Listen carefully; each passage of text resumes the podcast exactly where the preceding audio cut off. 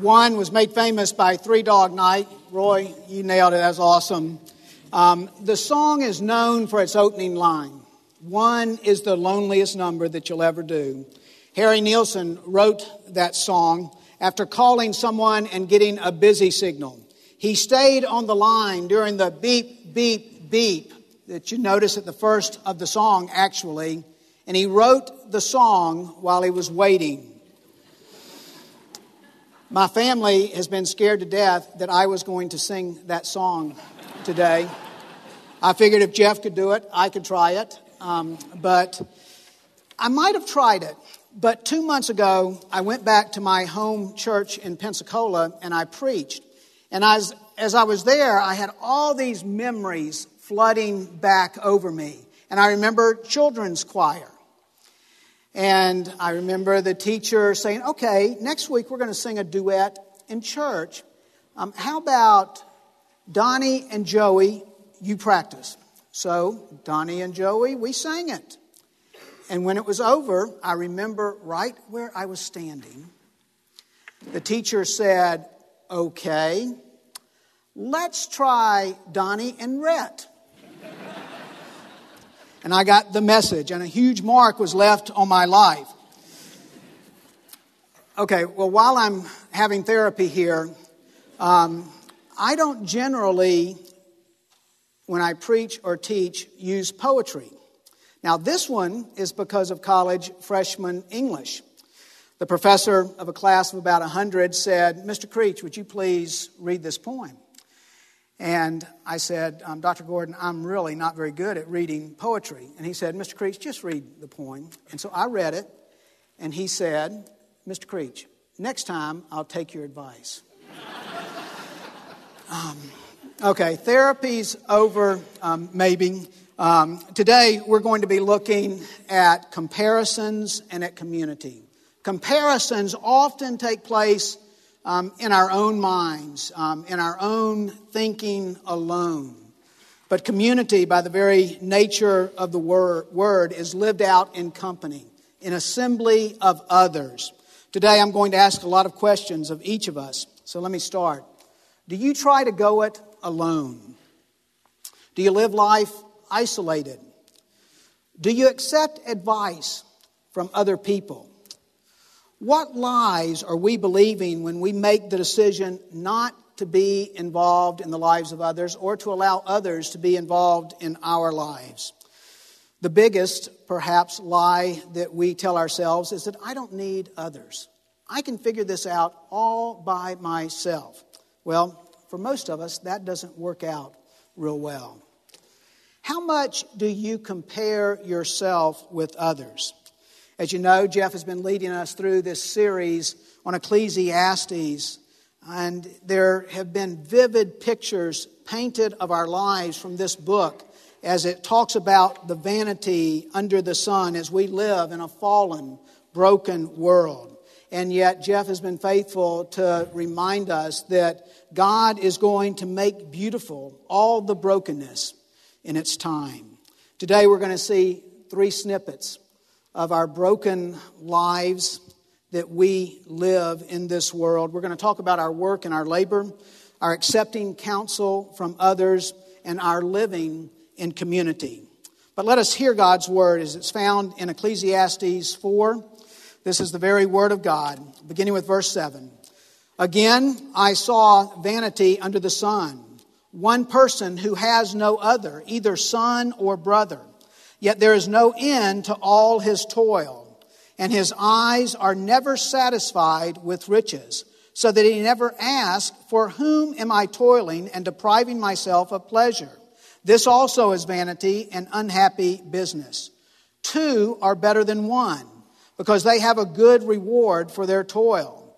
For if they fall, one will lift up his fellow. But woe to him who is alone when he falls and has not another to lift him up. Again, if two lie together, they keep warm. But how can one keep warm alone? And though a man might prevail against one who is alone, two will withstand him. A threefold cord is not quickly broken. Better was a poor and wise youth than an old and foolish king who no longer knew how to take advice. For he went from prison to the throne, though in his own kingdom he had been born poor. I saw all the living who move about under the sun, along with that youth who was to stand in the king's place. There was no end of all the people, all of whom he led. Yet those who come later will not rejoice in him. Surely this also is vanity and striving after wind. Let us pray together. Our Father, we come together today preoccupied um, perhaps with many things, whether it's other events of this day or whether it's the events of the week which are to come. Father, I ask that you would send your Spirit and that you would come in great power and speak to us today. We each need that, and I pray that we would have ears that might hear. In the precious name of Jesus, amen. Let's first talk about our work and our labor, beginning with verse 7. Again, I saw vanity under the sun, one person who has no other either son or brother, yet there is no end to all his toil, and his eyes are never satisfied with riches. The one being described here is the one who has worked so hard and so much that he has no friends or family. Work has consumed this person. There has been much envy and comparison to others. His eyes are never satisfied with riches. The more he has, the more he wants. The beauty and lifestyle of others has not only been noticed by him, but has been envied and coveted. This person lives only to toil and consume more. The more he has, the more he must have. He's become a slave to his work. He will not rest. He drives those who work for him. Let me ask this um, Do you have a boss? Are you the boss? What is your attitude to your work and your boss and your employees? Scripture tells us to do our work as unto the Lord. Scripture tells us to do all that we do for His glory. What excuses do you make for not doing that? Would Christ be pleased with your balance of work ethic and gracious attitude? And then, if you are the boss, how do you treat other people? Are you an encourager or a tyrant? Are you engaged or absent? This person in Ecclesiastes has more than enough in regards to shelter and to savings and to satisfying the stomach, but the eyes are not satisfied. The story is told of John Wesley and his house burning down. And a friend came running in a state of panic and said to him, Mr. Wesley, something terrible has happened. Your house has burned down. And Wesley is said to have pondered it for a minute, and then he said, No, the Lord's house has burned down, and that's one less responsibility for me. We hear that and we say, well, gosh, Wesley needs to get a little bit real. But Wesley did not respond simply out of a denial of the reality before him. The reality was that Wesley knew the truth of God being the owner of it all. In my life, over the years, I've met a couple handfuls of people who I've heard say things like, It is the Lord's, it all belongs to Him. And the way they live their life with an open hand to bless others has really backed up what they are saying. And I can tell you that I have a long way to go in that area myself. I'm talking here about people who certainly enjoy what God has given to them, but they have such open hands in blessing others in need. Their eyes indeed seem to be satisfied, and they live with an amazing generosity. Now, we're not going to know most people well enough to make the evaluation of whether their eyes are satisfied or not, and we certainly need to be very careful in ascribing that condition to another. But we should certainly be willing to look into our own lives and hearts and ask ourselves whether our eyes are satisfied, whether we live with a contentment, or whether we are striving to keep up with someone else. Let me go back to the issue of comparison for just a second. Do you compare? Are your eyes satisfied? Do you compare yourself to others in regards to possessions or home or car or clothes or family? And if you say no, that you do not compare, um, you are the only person I know who is beyond that. So much of our world, the advertising is geared toward our comparing ourselves to someone or something. Another question to whom do you compare yourself?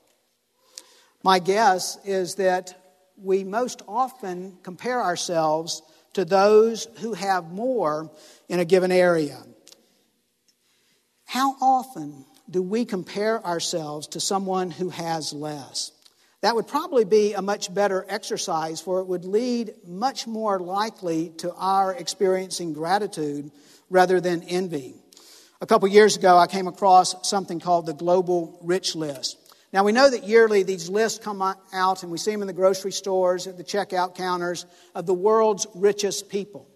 And we see names like Buffett and Gates and Slim and others. But the Global Rich List is something that's very different because it allows you to actually measure where you are in relationship to everybody else in the world. For instance, if you were to make $33,000 last year, you would be in the top 1% of the world's wage earners. $33,000. What you earn in a year would take the average worker in Ghana about 206 years to make. And that's at making 33,000 a year you would be making $17 plus an hour, while the average worker in Ghana makes about 8 cents an hour. Your monthly income would pay the monthly income of 124 doctors in Kazakhstan. Perhaps you do not want to practice medicine in Kazakhstan. Now, to put it in a little bit deeper perspective as we're talking about it, if you were to make $5,000 in a year, you would be in the top 25% of the world's wage earners. When will we find contentment in who we are and in what we have? This passage in Ecclesiastes 4 describes the man who works nonstop in order to stay ahead of everyone else. It is the one who has joined the rat race and is running harder and longer than anyone to his own detriment, and certainly to the detriment of those whom he says he loves the most. Everyone here knows someone who fits the description that I've painted this morning. And some of us know that person all too well, for we see ourselves. At the heart of the issue of comparing is the lack of contentment. We should be working hard. God calls us to. But we must learn contentment with what we have. Philip Ryken speaks of how we should find satisfaction in the goodness of God, just like the little girl whom he says misquoted Psalms 23, but she misquoted it in a very interesting way.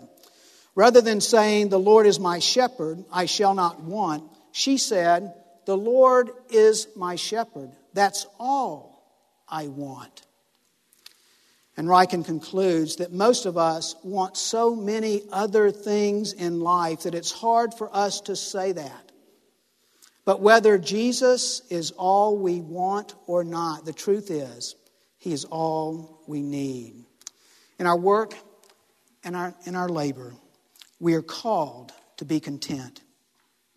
Now, if we go to the end of chapter 4, we see another comparison taking place.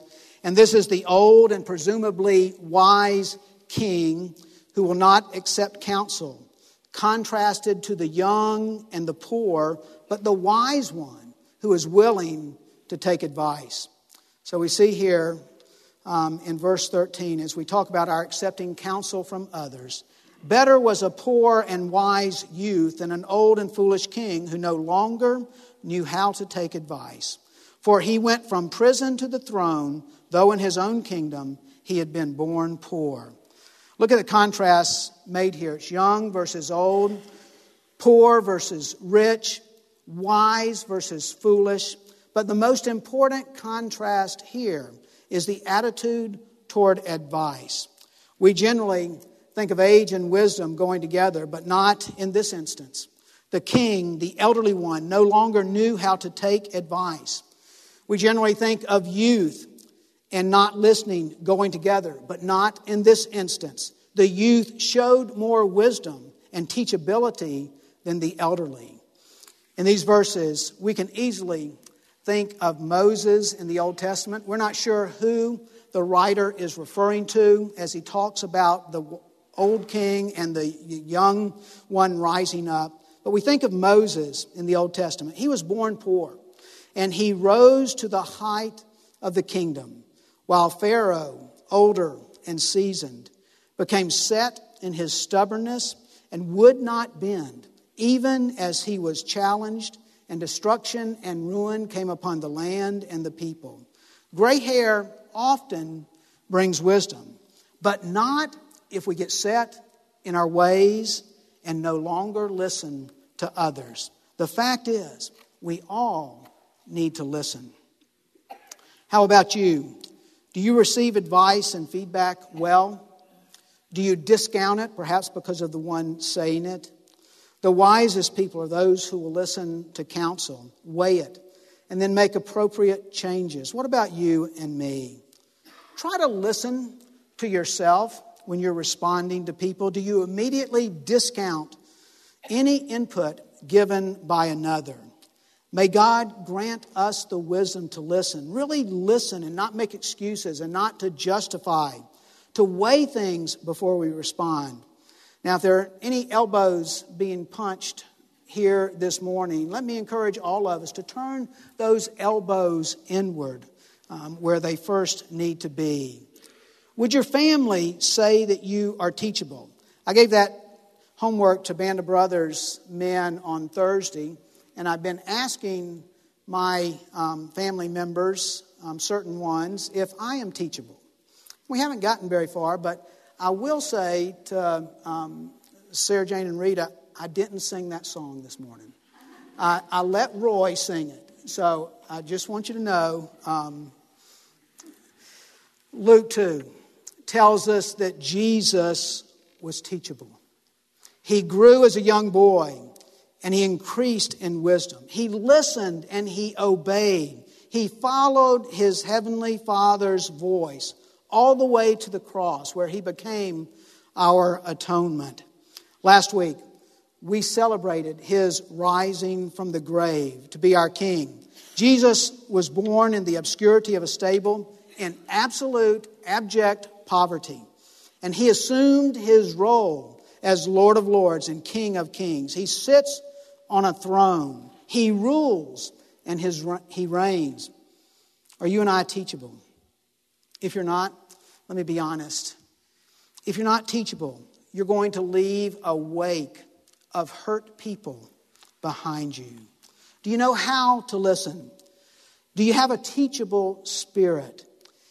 If your response is one of defending yourself or perhaps hushing the other person, as we tend to do, you probably are not teachable. Proverbs 15 says it this way Whoever heeds life giving correction will be at home among the wise. Those who disregard discipline despise themselves, but the one who heeds correction gains understanding. How teachable are you? Balaam learned from a donkey. King David was challenged and learned from a friend, Nathan. Is your heart soft enough to hear from others? In our accepting counsel from others, we're called to be teachable.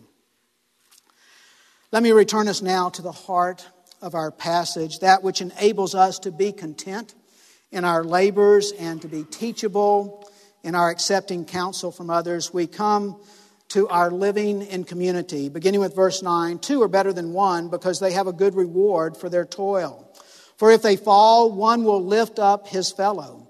But woe to him who is alone when he falls and has not another to lift him up. Again, if two lie together, they keep warm. But how can one keep warm alone? And though a man might prevail against one who is alone, two will withstand him. A threefold cord is not quickly broken. This was particularly understandable in the ancient Near East as people would travel, but they often would travel with others. And it's easily understood today just because there is a simplicity in the examples that are given here. If one falls down, we understand that a friend can pick him up. If one is cold, we understand that a friend can bring warmth. If one is being robbed, we understand that a friend can protect. Jesus practiced these very principles, didn't he? He generally traveled with his band of disciples. He sent the disciples out two by two. And we're told that where two or three are gathered together, there he is in our midst. Most people around the world travel with others. We see it today in immigrants. Those coming into the U.S. travel in groups. Why do they do so? They do so for safety. A few weeks ago, some of us were in Greece, and we met a young couple from Sweden who are working with Afghan refugee teenagers there in Athens. And this young lady, as part of her sociology degree in Greece, went to Afghanistan and actually traveled with a group of teenage boys fleeing their country as they traveled on foot to Greece. There's safety in a group traveling with each other. We've all heard of the advantages of teamwork, and I don't have to make that case real strongly. You understand that. We can accomplish a lot more if we're working together rather than trying to go it alone. Teamwork can be illustrated in the two horse rule. Um, you know the example. We're told by those who understand these things that if one horse can pull 700 pounds and the second horse can pull 800 pounds, that when they are yoked together, they can pull not just 1,500 pounds, but closer to 3,000 pounds. Now, we don't have any horses to try that with today, but we can certainly understand the advantages of working together. In early July, four years ago, Texas firefighter Shannon Stone took his six year old son Cooper to a Texas Ranger baseball game against the Oakland Athletics. In the second inning, a foul ball was hit down the left field line, and the reigning American League MVP, Josh Hamilton, retrieved the ball. And he went to throw it up into the stands, as players will do sometime. And Shannon Stone was going to catch it for his son, but he fell out of the bleachers. He plunged 20 feet. Shortly thereafter, he died. The week after Shannon Stone fell to his death, the Major League Home Run Derby was taking place in Phoenix when another fan fell from the stands. Two men fall out of bleachers within a week of each other. The first one died. Do you know what happened to the second? His friends were close enough to catch him. Keith Carmichael fell from the stands in Phoenix, reaching for a home run ball. His brother Craig later said, I was looking at the home run ball and saw my brother fall and couldn't believe it was happening. But I grabbed him and I wasn't letting go. That's a brother's love, he says. And it's also a friend's love. God calls us to live in community. That is what the church is. We need each other. We catch each other. We go through life with each other. That is why we stress to you the importance of community groups or being in some group, some study with women or men or small group, community group, whatever, so that you can be in relationship with others. If you're not in one, I want to encourage you to find Larry Shingler, um, and he will help you um, get into a community group. We're better in community than we are alone. Be involved with others. They need you, and you need them. Men, I want to invite you to join other men on the men's adventure trip. It's coming one month from right now over a long weekend in May. You'll have the time of your life, but you will find some friends there that you will have forever. The first time we did this trip, there were 11 of us who joined some men from Willow Creek Church. And their theme going into this retreat was Who are you going to call at 2 a.m.? Well, I didn't understand it when I went, but after the retreat, I certainly understood what that meant. For there were men there who developed such relationships that they have a struggle, they know somebody that they can call even at 2 a.m. Man, I want to encourage you. It's in the bulletin. Um, there's some sign up out in the foyer. Come talk to us. We would love to have you go with us. Um, it's a great time of fun, but it's a great time of fellowship and growing together. We need to catch each other, and that's one way we can. And then the writer says in Ecclesiastes 4 a threefold cord is not quickly broken. Now, there's a lot of debate about what this really means and what it stands for, um, but let me just say this Jesus calls us to come inside his yoke. And yet we continue to try to carry burdens ourselves. We carry burdens that we were never meant to carry alone. And we wither under the stress and the weight of it. We are put in a body of believers so that we can lean upon each other. And ultimately, we are to join Jesus in his yoke. He invites us in. The threefold cord is like a three legged stool, but with totally uneven power in the three legs. One would be us, and one might be a friend, and one is the Lord of lords and King of kings. No example can tell you his power, but last Sunday we celebrated the resurrection. Consider the power that is available to us. Imagine his strength. Jesus is infinitely stronger. And we are broken and weak and not meant to carry all our burdens ourselves. Two months ago, when I was preaching in my church in Pensacola, the memories flooded back, and um, I recalled the first song I'd ever learned there. You know it. Jesus loves me, this I know, for the Bible tells me so. Little ones to him belong. They are weak, but he is strong. Let me mention two dangers that we face. And the first is we fail to remember that he is strong. In Colossians 1, Paul says this I labor, and yes, we are to labor, striving according to his power. He's referring to the power of the resurrected Christ. I labor, striving according to his power, which mightily works within me. Labor, beloved friends, yes, but knowing it is in his power, mightily working in you. That is his faithfulness to us. Receive advice, yes, but knowing it is His power mightily working in you. That is His faithfulness.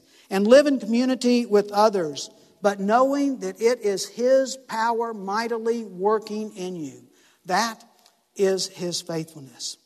The other danger, and perhaps the greatest danger we face in our work and our labor, in our accepting counsel from others, and in our living in community, is something that would tend to prevent us from doing any of those, and that is we tend to isolate and go it alone.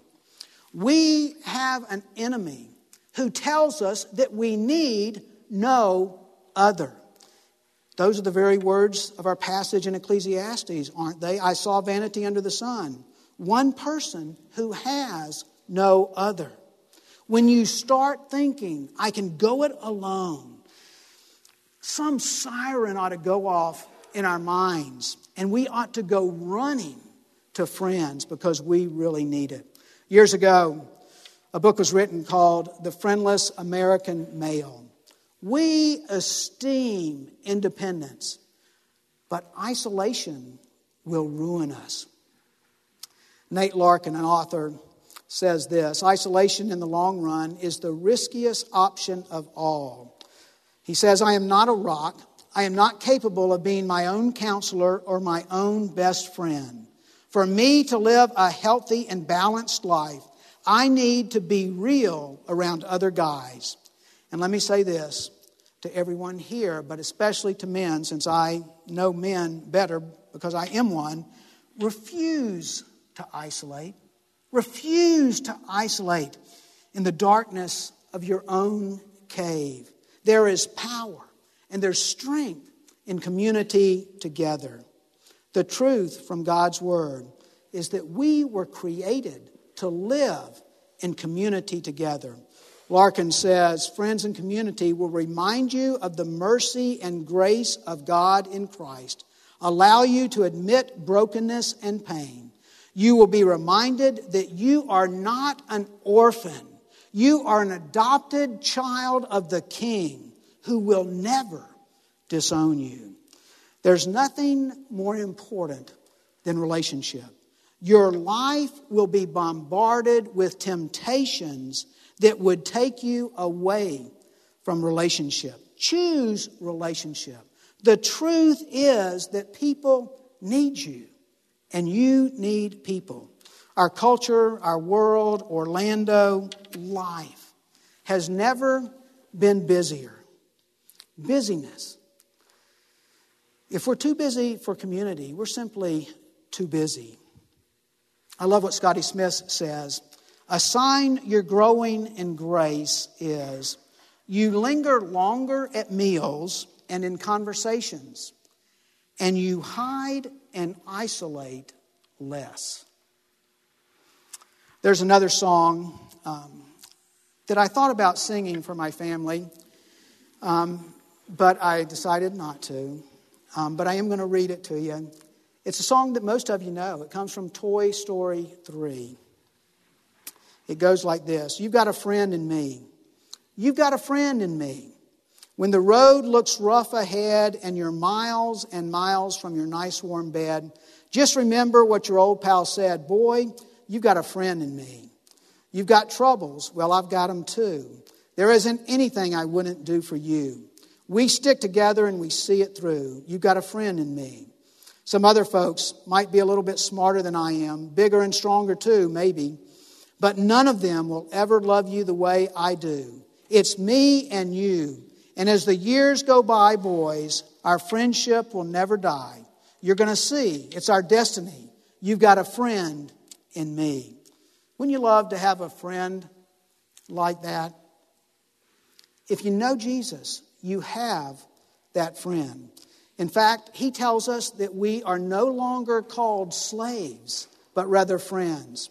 He sets us in community with each other, and he gives us his spirit, not some it. He gives us the person of the Holy Spirit, a member of the Trinity, as our friend, as the one who walks alongside of us through every joy and through every trial. God is our friend. Father, Abba, Daddy.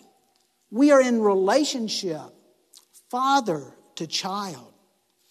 Son, Jesus, Savior and friend to us. Holy Spirit, the Paraclete, the one who walks alongside of us. Rest in it, joy in it, live in it.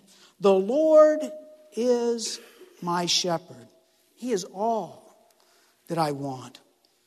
In our living in community, we are called to be a partner with others. In closing, in our work and in our labor, we are called to be content. In our accepting counsel from others, we are called to be teachable. And in our living in community, we are called to be a partner in interdependence upon each other in the body of Christ, and in total dependence upon the Lord Jesus. One is truly the loneliest number. Don't live in it. Let's pray together.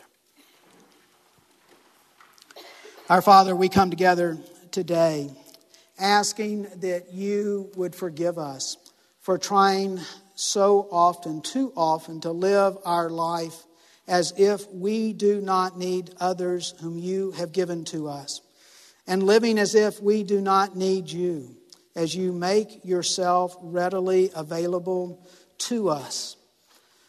Father, we ask that you would give us grace to hear and hearts that are soft enough to change and to grow and mature. Father, give us wisdom to be content and teachable and to live in community with each other. Father, I pray that as a result of our being together today, that each one of us would be more like the Lord Jesus, for we pray in his name. Amen.